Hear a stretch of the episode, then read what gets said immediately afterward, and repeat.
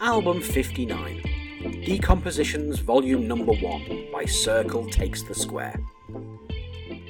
According to Wikipedia, Circle Takes the Square are a Screamo outfit. For the uninitiated, Screamo is an aggressive subgenre of emo that emerged in the early 1990s, emphasizing willfully experimental dissonance and dynamics. Great, more experimental music.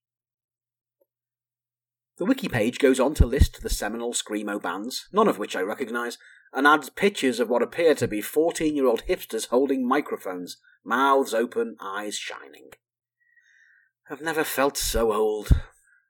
Who knows, maybe this'll knock my socks off. I've loosened my orthopaedic shoes just in case. Circle Takes the Square offer us a grindcore style with almost prog pretensions in places.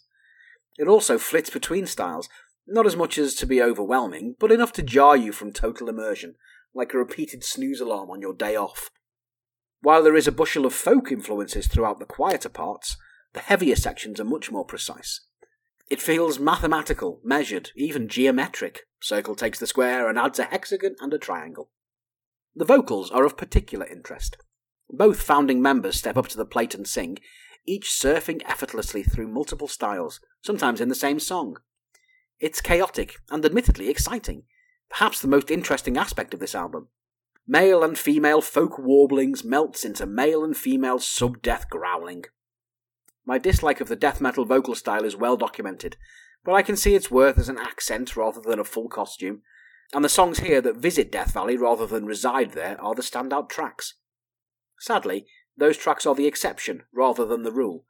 Far too much of this album is concentrated on the scream behind Screamo, and even in the songs that modulate between vocal styles and singers, it feels a little rushed, as well as somehow juvenile. Maybe I'm getting old, but certain vocals sound like misguided and hostile A level practical compositions created to give Mr. Clark, the music teacher, a nervous tic. As usual, I can't overlook the vocal style at play.